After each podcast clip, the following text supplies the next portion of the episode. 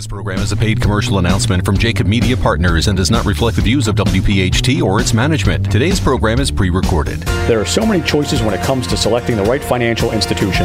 Start with the Philadelphia Federal Credit Union. We're right here in your city. We're also the official credit union of Temple University, and anyone who lives, works, worships, and studies in Philadelphia can open an account with convenient locations throughout our city of brotherly love. Also online at pfcu.com with free online and mobile banking. We're not here for our profit, here for yours. Federally insured by NCUA. WPHT, WPHT HD, WOGL HD3 Philadelphia. An Odyssey station from the Cherry Hill Volvo Studios, where relationships matter. This is Talk Radio 1210, WPHT. It's good news in real estate. If you're a homeowner, if you're selling a home, or perhaps purchasing a home or vacation property, welcome to Our Home. It's good news in real estate, presented by the Philadelphia Federal Credit Union. Your hosts for the next radio hour, the mortgage mom, Deanne Katsaris, along with real estate veteran and owner operator of the Philadelphia Real Estate Classes, Mark Cumberland. Your real estate education starts right now. It's good news in real estate, presented by the Philadelphia Federal Credit Union. Good afternoon. Get ready to laugh and learn here on Good News in Real Estate on 1210 WPHT. I'm Mark Cumberland, along with my co-host, the mortgage mom, Deanne Katsaris. How are you, Deanne? I am fabulous, Mark. Any better, I'd be you. and we're excited to be here every Saturday talking to you at 1 o'clock on WPHT Talk Radio, the number one talk station in Philadelphia. If you want to ask us a question about mortgages, residential, commercial, real estate, give us a call. My number is 267 266 5501. And I answer that number. What's your number, Deanne? My number is 609 605 7153. And we are the only real estate show in the Philadelphia market. So we're here to keep you informed. You listen to this show and past shows at our website, goodnewsandrealestate.com, and also at WPHT's website. So what's coming up today? Coming up on today's show, we have the market report. Yes. We have our business tips with Asking Dr. A. Correct. We also have Mark's funny story. I got an interesting one today. Looking forward to it. We also have our mortgage mom topic. Which is what? What is the difference between a deed and title? Mm, that's a good one. Mark, we also have our questions. If my yes. agent asks me to sign a buyer agent agreement and and I don't, what's the impact? Good one. The next question is I asked my agent if I could have the lockbox code to take a second look at the house. and she told me no. Why can't I take a look on a property that I'm interested in? The next one is Does a seller have to disclose how many offers they have? That's a good one. Very good one. Next question. I have my eye on a house that says coming soon. I live nearby. I have seen agents with couples going in the house. I called the office and they told me it is not on the market yet. Is this ethical? Mark, we also have our topic of the day, which is home flipping increases even as profits decline. Yep. Looking to hear that one. Um, but first, give us your motivational quote. And the motivational quote is Don't judge each day by the harvest you reap, but by the seeds you plant. Very good. That's right, man. You plant that tree and somebody will have fun with it 30 years from now. so, where are we at? So, Mark, we are up to the market report. And there is Frank's Bell. So, nearly 65% of homeowners are planning to sell their house. They, eh, they expect by the end of the summer and into the year, which should provide the much needed influx of in- inventory that we need desperately. Your lips and, to God's ear. Yeah. So, and during the pandemic, according to Realtor.com, uh, there was a survey of prospective sellers. Realtor.com Wednesday released the results of an online survey of 3,000 consumers conducted in February. More than six in 10 prospective 2022 sellers saying they intend to put their house on the market within the next six months, suggesting some upcoming relief to one of the worst housing shortages in history you know, while sellers are expected to hold the upper hand in 2022, navigating the listing pro- process remains a challenge, particularly for those who are buying in the fast paced market. Homeowners who are ready to move forward with the pandemic pandemic delayed plans will find plenty of opportunity this spring and summer. Although accelerating inflation is leading to higher housing costs and living expenses, many buyers remain interested in finding a home. At the same time, recent housing trends suggest demand is beginning to moderate as higher mortgage rates push monthly payments out of some buyers' budgets, underscoring the long term need for more affordable inventory. They should stop screwing with the rates because it's not helping the economy. I don't know why they think not all ideas are good ideas. Whether nearly two thirds of potential sellers follow through with their plans in the spring will prove integral to the buyers hoping to make a purchase, according to this new release. So we'll see what happens with all that. In a positive sign that homeowners are serious about listing, many sellers are already getting their homes ready. Now that's where our sponsors should come in. Where, you know, don't spend the money redoing a kitchen before you sell, call our sponsor and they'll come in and do all the repairs for it. You don't put any money out of your pocket. You pay for it at settlement. It is a great program. It's a great program, Mark. And that company is Curbio, C U R B I O. So they, that is a great because who wants to work on a house you're wanting to get rid of? You're usually tired of it. Right. You want to move on. You don't want to spend money, spend money. So they come in, do all that stuff, and you don't pay for it till settlement, right. and you could probably make it up anyway. And so, so with that, tell us about the rates. Oh, so our 30 year fixed conventional rate is 5.25%. Your 15 year is 4%. Your FHA is 4.875. And right now your 5-1 arm and your 7-1 arm are running around 3.875, 4%. Now I go back to when I would tell people the rates are so low, you don't need to get into the arms. Now's a good time to get into the arms you're not going to keep that mortgage for f- five to seven years. So if you can get into a lower rate and then refinance down the line, have more equity, it could be a win-win situation for yeah. you. And I think whatever happens over the next four years, rates may came, come down again. Who knows? Right. So with that, you're right. listening to Good News in Real Estate here on Talk Radio 1210 WPHT, all positive all the time. We'll be right back. On behalf of the Philadelphia Federal Credit Union, we hope you're enjoying Good News in Real Estate with Deanne Katsaris and Mark Cumberland. The Philadelphia Federal Credit Union, not here for our profit, here for yours.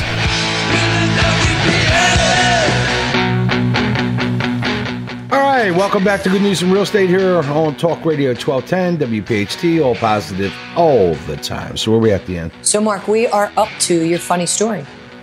So this one's a little different, a little trivia tidbit, tidbit of trivia from Neil Armstrong.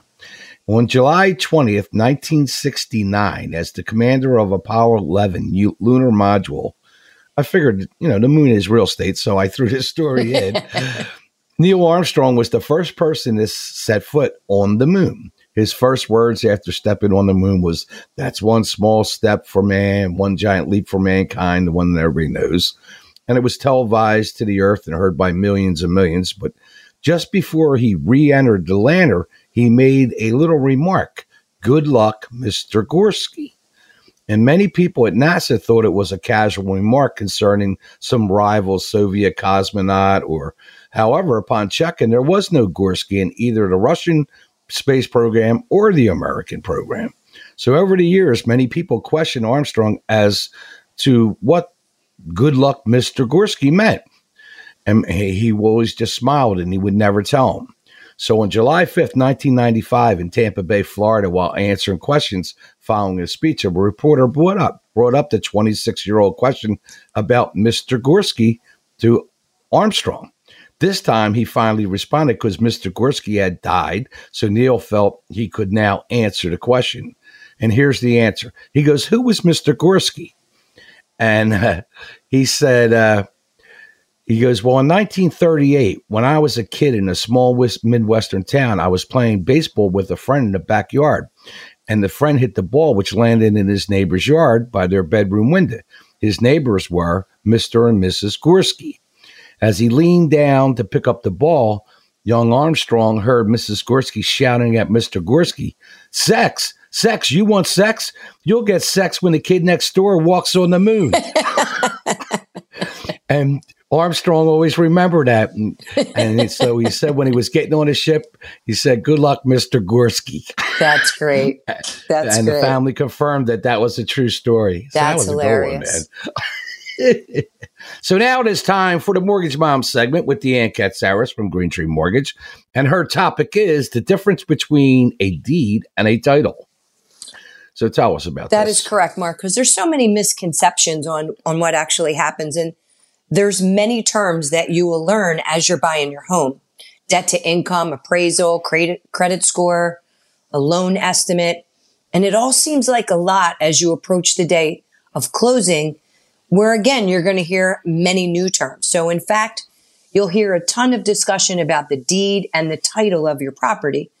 So you may be wondering what these two items are and what's the difference between the two of them. So to begin, both are an important part of owning real estate, but it can actually be hard to distinguish between the two. So here's what you need to know about the difference between the deed and the title in real estate. So let's start with first understanding what is a deed. A property deed, and I know you teach this in your class, but a property deed is a legal document that transfer property ownership from the seller, which is the grantor, to a buyer or which is also known as the grantee. And yes. it shows a change in ownership as occurred in a sale. So the deed will state the names of both the seller and the buyer of the property, must have the signature of at least the seller of the property to confirm the transfer of ownership. So some states include a space for the buyer and the seller to sign, while other states only require the signature of the seller. Right. Deeds are filed as part of the public record with the city, county, and or state and are often accessible online through your local tax assessor's office. So it's it's public record. However, right. depending on where you live, a deed can be considered valid without being filed as part of the public record. So the basic the basics of a property deed, what it looks like on title. So what is title? A title is not a document, but in fact, a legal right to ownership of the property, including the right to be able to sell it. It's not just real estate that has titles. You can have a title for a boat, um, a car, and these titles have to do with as many other property items. So the title really determines who has the power to transfer, transfer and or have use of the property and how that property is owned. Because right. the title is the ownership of the property itself. Homeowners, buyers, lenders can purchase title insurance to protect against any liens or judgments against the ownership of the property. So title insurance is crucial protection in the case of any kind of ownership dispute. So when, when doing a loan, you know, people say, well, why do I need title insurance? I don't know if I want title insurance. It's really not an option because when getting a mortgage, you have to verify again that the property is free and clear of any liens or judgments. Challenges to the title can come from things like unpaid property taxes or a mortgage. Sometimes they put child support liens, um, a relative of a deceased owner claiming to have actually inherited the property. Sometimes it could be fraud, among other scenarios. There's been a lot of that. There's a lot of that going on. And prior to the real estate closing, the title insurance company will search the property's history to see if there are any unknown resolved claims against ownership. So the primary difference between the property's deed and title, title as a concept, as the deed, as a document coincide with the right to physical representation of the property ownership. So there are many different types of deeds. They can mean many different things regarding title, whether they are known to claim ownership beyond the transaction taking place. So additionally, these discrepancies in a history of a home's title can lead to necessary adjustments in deed or even postpone the closing of the deed until that's actually satisfied. So right. while there's only one title, there could be many types of deeds. So there are different types of deeds that we, there's a general warranty deed, there's a special warranty, deed or granted deed. There's a quitclaim deed. There's a bargain and sale deed.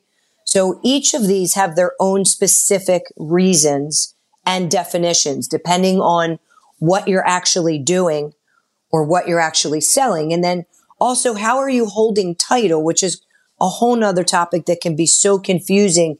Is it joint tenant, sole survivorship? And this all has to do with the possession also and who has the rights to the property. And you There's two topics. There's two topics for you in upcoming shows. One about the different deeds and the one about how you want to take ownership. They ask them at the settlement table. They never thought about it. The agent never told them, well, how do you want to take ownership? I don't know. Uh, yeah, and I've seen some situations where like the husband outfoxed the wife, right, and said we're going to take it this way. Right. And then later on, uh, there was a divorce, and I she thought she owned something, but she didn't. And you got and remember, this is at the end when the title and vice versa. Right, there's slick women too. and don't forget, you know, after signing all of these documents, that's when they ask that question. So they don't care. I They're know. just like, let me just finish signing the documents and move on to the next one. Yeah, and some title clerk says, "Well, usually they do this." Right. So knowing the terms and what they mean gives you the knowledge and confidence in buying your in making your home buying decision and always be sure to get your questions answered and work with a real estate licensed mortgage professional who is educated in the process.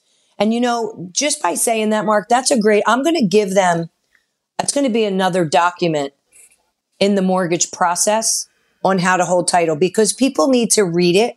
They might even want to ask right. their attorney, you know, what's going to be best yeah. for them because it can be really, really complicated. And we don't want people to be confused. There's enough going especially on. If, especially if there's a divorce or something down the road. Yeah. It could be a big yeah, deal. So if you have any questions, as always, feel free to reach out to me. My number is 609 605 7153. We'll be happy to guide you on which is going to best fit your needs because it's a decision that needs to be made based on your particular situation. Right. And that's, that choice has to be made. And uh, most of the buyers, they end up at the table and it's a last minute decision. Right. All right, let's jump into some of our questions. No, we're going to oh, take I'm a sorry. commercial break here. And then next we'll do our question and answer. All yes. right. All right, so coming up next will be our questions. So with that, you're listening to Good News in Real Estate here on 1210 WPHT. All positive all the time. We'll be right back. Deanne and Mark are halfway through this week's edition of Good News in Real Estate, presented by the Philadelphia Federal Credit Union. Not here for our profit, here for yours. When the show returns, more real estate news from around the Delaware Valley. All right, welcome back to Good News in Real Estate here on Talk Radio 1210 WPHT. All positive all the time. So, where are we at the end? So, Mark, we are up to our question and answer segment. So, what's the first one? Our first question is if my agent asks me to sign a buyer agent agreement and I don't, what is the impact? And this one happens a lot because a lot of agents, for whatever reason, are scared to ask people to sign this buyer agent agreement. They'd rather go out and show them houses. And I don't know why they do this, but in my career, I've seen this so many times. And I used to ask mortgage people like you, like in my real estate classes, how many deals do you have right now that all the documents were signed on the same day? The buyer agent agreement, the agreement of sale, how this is supposed to work. Before they even show you a house, they're supposed to show you a consumer notice and show you a buyer agent agreement and sign it. Because if you do not sign a buyer agent agreement in most states, everybody represents the seller. So this agent that's showing you the house is not on your side. And you usually get the agent for free. They get paid at settlement. And now the agent's on your side. Now here's the ramifications. If this agent is walking through my house, showing my house, and he looks up at the ceiling somewhere and he sees like where there was a water spot, even though I had a new roof put on, right? And he goes, Ooh, look at that. And I overhear that and I say to that agent, Do you got a copy of your buyer agent agreement? He goes, uh, no, I didn't sign one of them. I said, So that means you're working for me, correct? And he thinks, and or she, and they go, Yeah. I said, Well, when you moving in? because you just bought this house and they they would be freaked out. But technically, that could happen. I could sue them for the price of the house because that agent is not representing the buyer. I don't know why, but all my years of running offices since 2002, I've seen so many agents. There's if you don't ask, the answer is what they're afraid. They're, the answer is no. They're right. afraid. They're, they're afraid to, to ask this person to sign. To commit. Now, here's the worst scenario. Now, if I had somebody I just met, right? So, and I asked them to sign a buyer agent agreement, and they're like, "Oh, we don't want to sign no agreement. We just met you. All right. How about if you sign? We're going to go out looking at houses on Sunday, right? How about if you sign the agreement to Monday? and I'll show you houses Sunday. So at least I'm on your side. And then as we get to go know one another better, we'll extend the agreement. 99% of the buyers would go, okay. Because right. now they're on your side. And now, uh, as when I'm on their side, I can point out things that they might miss. But when, when I don't have an agreement, I'd be very careful about pointing out things. So it, I, a lot of agents do it. I had a I had a woman in my real estate class that was a mortgage person, and we this came up in class, and I asked her to go back, look at her files of everything she had pending, and how many agreements did she have that everything was signed on the same day, and she came back and she was in shock. It was like eighty percent of them. Yeah, like the d- agents wrote the whole thing on the same day and signed up. So now all that time they were giving advice. They weren't representing the buyer so you want to sign a buyer agreement with an agent prior to going out showing houses or they're not on your side. It's that simple. What's the next one? The next question is I asked my agent if I could have a the lockbox code to take a second look at the house. And she told me no. Why can't I take a look if I'm interested in buying it? Yeah, this, this and I know lazy agents that actually do this. Now this house is empty; it's on a lockbox. Now, I've had some situations where the seller was still technically there, but had a lockbox. And they come home and there's people in their house with no agent. Like, what are you doing in here? Right. You're not supposed to give out the lockbox to a consumer because they're supposed to be escorted by the agent.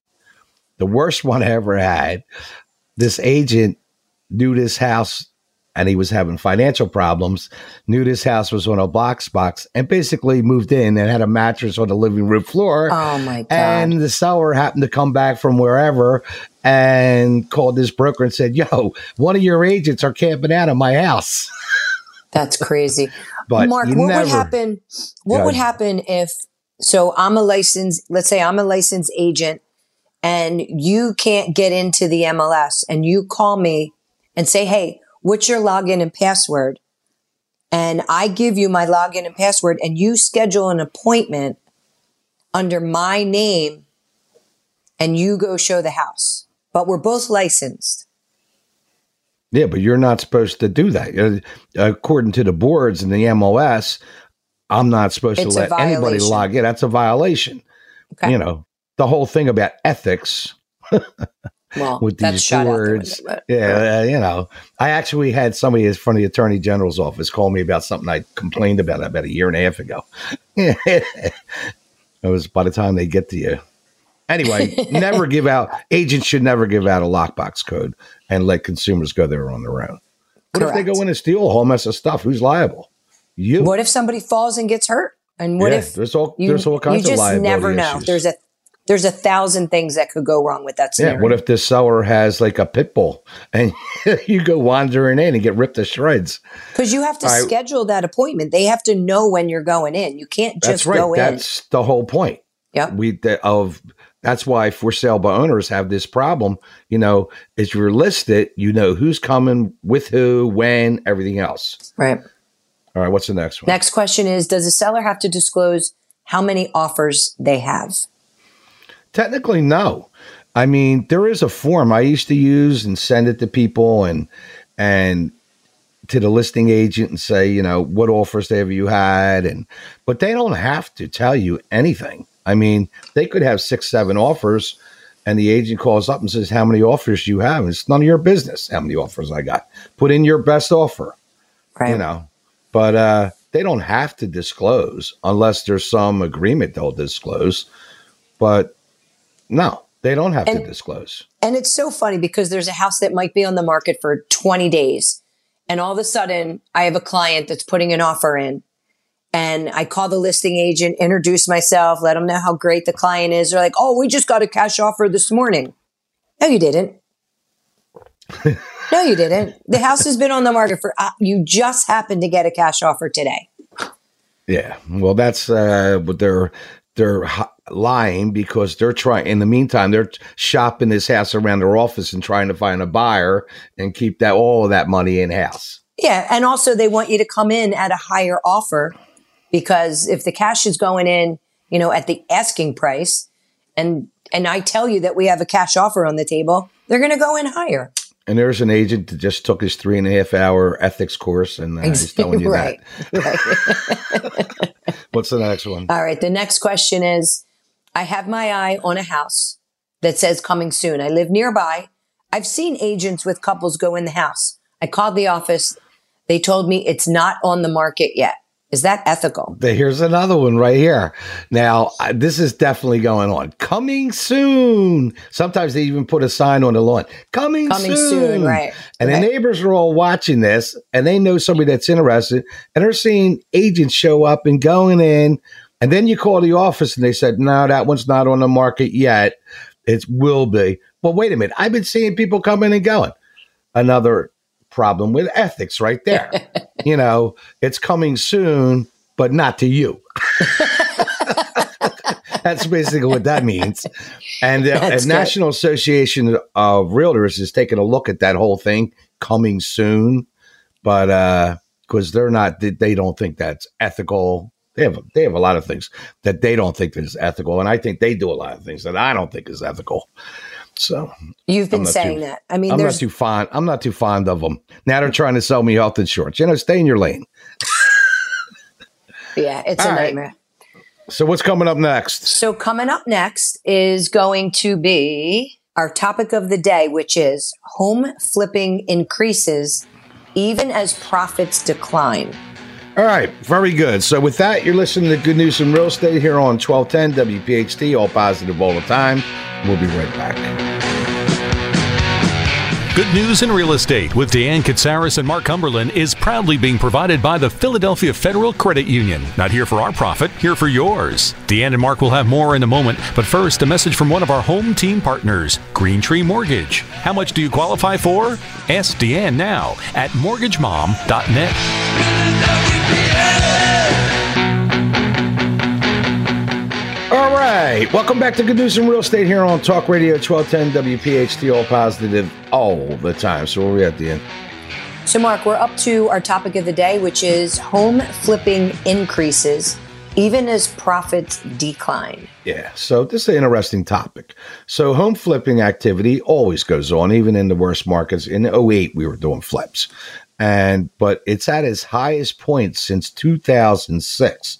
The number of home flips grew by 26% in 21 compared to 20. And according to a re- new report from ATTOM, a real estate research company, last year's flips comprised only 5.5% of home sales in the nation. So it's not always a giant number. Home flips are considered transactions that consist of buying and selling within 12 months. Home flippers have been trying to cash in on the rapidly rising home prices. However, even as flipping has increased, the gross profit margins have not. You got all these costs, lumber, everything else that's been going up. Totally increased. In fact, the gross profit margins on the home flips in 21 decreased to their lowest level in more than a decade. So, how homes flipped in 21 typically generated a gross profit of 65 grand nationwide. The difference between the median sales price and the median amount the investors originally paid. At the current rate, the gross profit translated to a 31% return on the investment compared to the original acquisition price, which is the lowest margin since 2008. This inflation's wow. a killer. This guy better get off. He st- better start doing something. I mean, what he's doing is not working. Raising interest rates is not cutting it. While gross profits were lower for flicks and flips investors in 2021, there may have been offsets that protected net profits. Fewer flippers financed their purchase, so their cost of capital was lower, and it took less time to execute the flip, reducing the holding costs, suggesting that less extensive, less expensive repairs were needed to bring the property to the market. A lot of markup on the fix up and flip properties historically has come from the value of those repairs, but so have the costs that reduce the net profit. So with all that, we we've been talking about for a year now, right? Since at least, yeah, with the price of lumber and everything else. Typically, gross profits on a home flip declined in 2021 after hitting a 15 year high in 2020. Houses, homes flipped in 21 so for a median price of 275. The average home flipper sold a home last year in 153 days, the lowest number since 2012. Now that's purchase, repair, get on the market and sell. Get back on the market. That's right. not that bad. Home flipping rates as a portion of all home sales dropped slightly more than half of the 200 in the 209 metro markets tracked by ATTOM. Uh, the largest drops were reported in the Northeast and the West, led by Honolulu, down 83%, and Hawaii is Hawaii. It is expensive place to live, man. Didn't uh, we just have a friend that was there? Yeah, Jack Jack yeah, Simpson's Jack, there. Jack Atlantic City. Atlantic City's down 73%. Manchester, New Hampshire down 57%. Rochester, New York down 48%. And Cedar Rapids, Idaho down 47%. Now that's all due to a lot of factors, but the cost also you know, like the, when I used to do a lot of flips, I had a number in my head that I wasn't getting involved unless I could net like 30 grand. Like I wasn't going to go through that whole process and walk away with less than 30 grand. Right. Where it didn't make sense. Right. That seems and, to be the, the number. And now that all this, all this inflation, and I, I read a report actually this morning about, you know, they're saying 8.5%. That's, that's nationwide. Philly's probably around 10, 11% inflation rate right now. Some people are predicting even higher. This administration better get their act together because this is getting worse and worse. I'm yeah, I'm starting to see Jimmy Carter in uh, my dreams here. Right. You know, and, but then you have another report that comes out and says, you know, at the end of the day, so let's just call it December, and by the time they do other reporting, it's going to be January. There's going to be the same amount of homes that sold in 2022 that there were in 2021. Oh, I think there's going to be more homes sold. You do. In 20, yeah, because during the pandemic, uh, there was more houses sold in 2020 than 2019, which nobody sure. believed. And then there was more homes sold in 21 and 20. I just think there's going to be more homes sold in 22 than were sold in 21. I hope it, you're right. You know, yeah, I and we're right. gonna we're gonna I'm starting to see some things with inventory like well, we were talking about our number a couple weeks ago, it was down to like 2700. It's up to like 3400 now. So we're start some inventory is starting to come on the market. These sellers I had I taught a class this weekend and we were talking to them about, you know, these people don't know what's going on with real estate because the media doesn't talk about it. Right. Now, they talked about it for about a week because the rates went up. So they see that as bad news. Oh, the interest rates are going up. Yeah, we get to five. I bought up my first house at 13.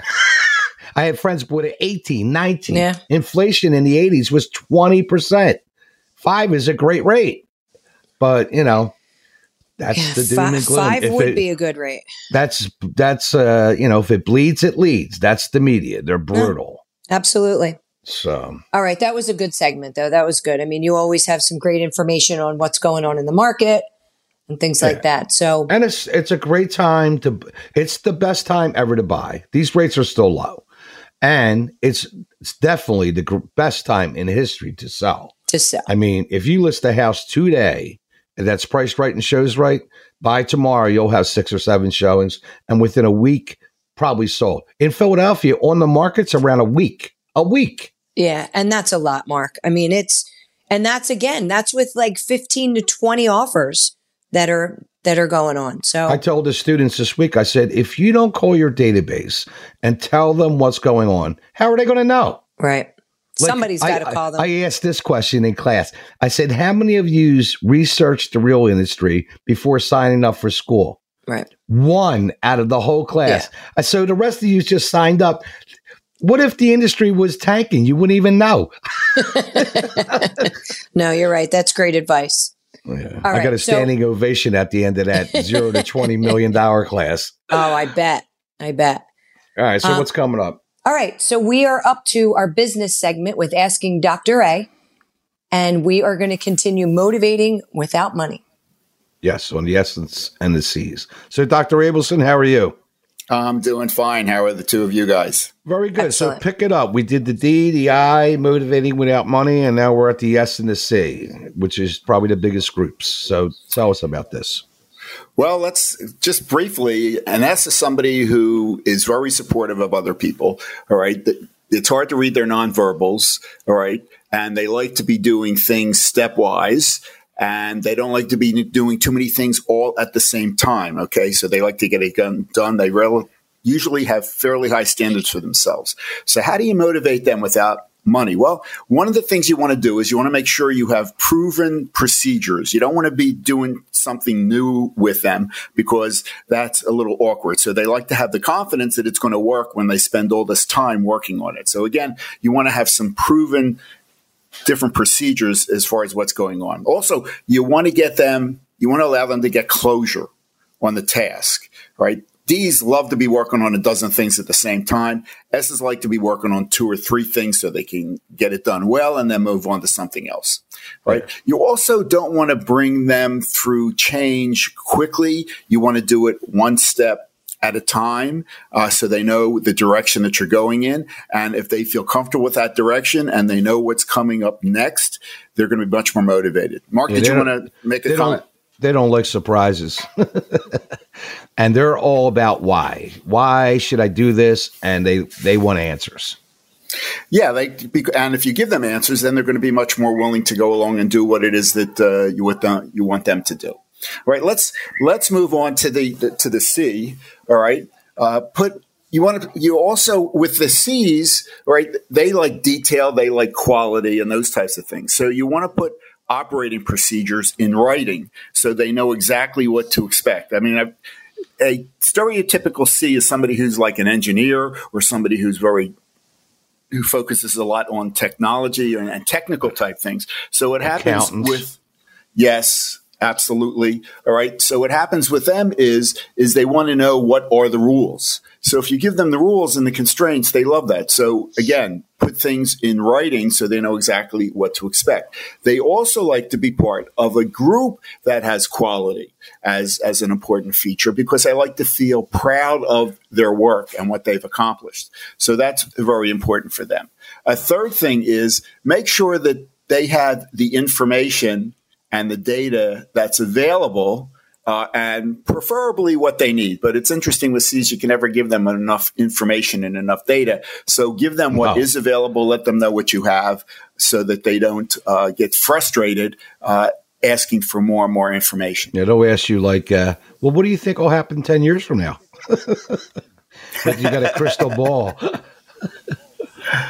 yeah, I mean they they they want to know that especially if they're high theoretical because they really really if they're high theoretical they also want to understand things. And it's interesting when most of the time we've been looking at these things as if they're independent, but they're not independent. The motives no. and the behaviors go go hand in hand uh, with each other, and it's important to realize that because you might have somebody who's a fairly intense C or or a fairly intense S, right? But what's driving that behavior is is different. So they could be utilitarian. You remember, utilitarians love efficiency, or they could be social, and socials are selfless, so they do things for other people. So you can have somebody who's a who's an intense C who's detail oriented, but is still so social. So it's fine for them to give things away. Whereas if they were utilitarian, they would be very sparing with their time. All right. And they wouldn't be so willing to, to give things away. So it's important for people to realize that both these motives, as far as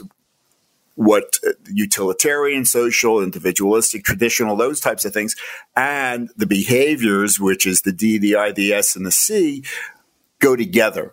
And if you really want to look at the truth of all this, you have emotional intelligence, you have different stressors, there's all kinds of aspects of personality. So it's important to realize that we are not uh, in, independent of, of, of, of each of these different concepts. They all work together at the same time. You know, I was just talking to a couple companies and um, I try to get them to contact you because I just dissed somebody and they got back to me and they said they could not believe how accurate an Abelson DISC test was. It's exactly who I am. And I don't know why it's, more companies don't do this and avoid the turnover. Well, we have over 1,500 clients all around the country. So uh, we do have some in Philly. We would always love to have more. So all people have to do to contact us is go to our website, Abelson, A-B-E-L-S-O-N dot net, or contact me individually. Just go to just email me at abelson at abelson.net and let's talk. Let's see how we can work together and help you decrease your turnover and increase your performance and productivity. All right, very good, Doctor. Sounds Thank great. Thank much. you, Dr. Ray. All right. All right. So with that, if you have any questions, you can email Mark at 8029 at comcast.net or give him a call at 267-266-5501. You can also email me at Deanne Katsaris at comcast.net or give me a call at 609 605 7153. And a special thanks to all of our listeners for tuning in every week. I get a lot of good responses and for our sponsors for keeping us on the air. And we have space for two sponsors if you want to join Good News in Real Estate here on Talk Radio 1210 WPHT. And we hope to make you a faithful listener if your first time you tuned in, and you can listen every Saturday at 1 o'clock here on 1210. So, with that, have a great week. I'm Mark Cumberland. I'm Deanne Katsaris, your mortgage mom. You've been listening to Good News in Real Estate here on Talk Radio 1210 WPHT all, all positive, positive all, all, the, the time. time. Thanks for listening to Good News in Real Estate, a Jacob Media production. If you're interested in learning more about the power of the radio hour, contact Joe Kraus at 267 261 3428. This program is a paid commercial announcement and does not reflect the views of WPHT or its management. Today's program has been pre recorded.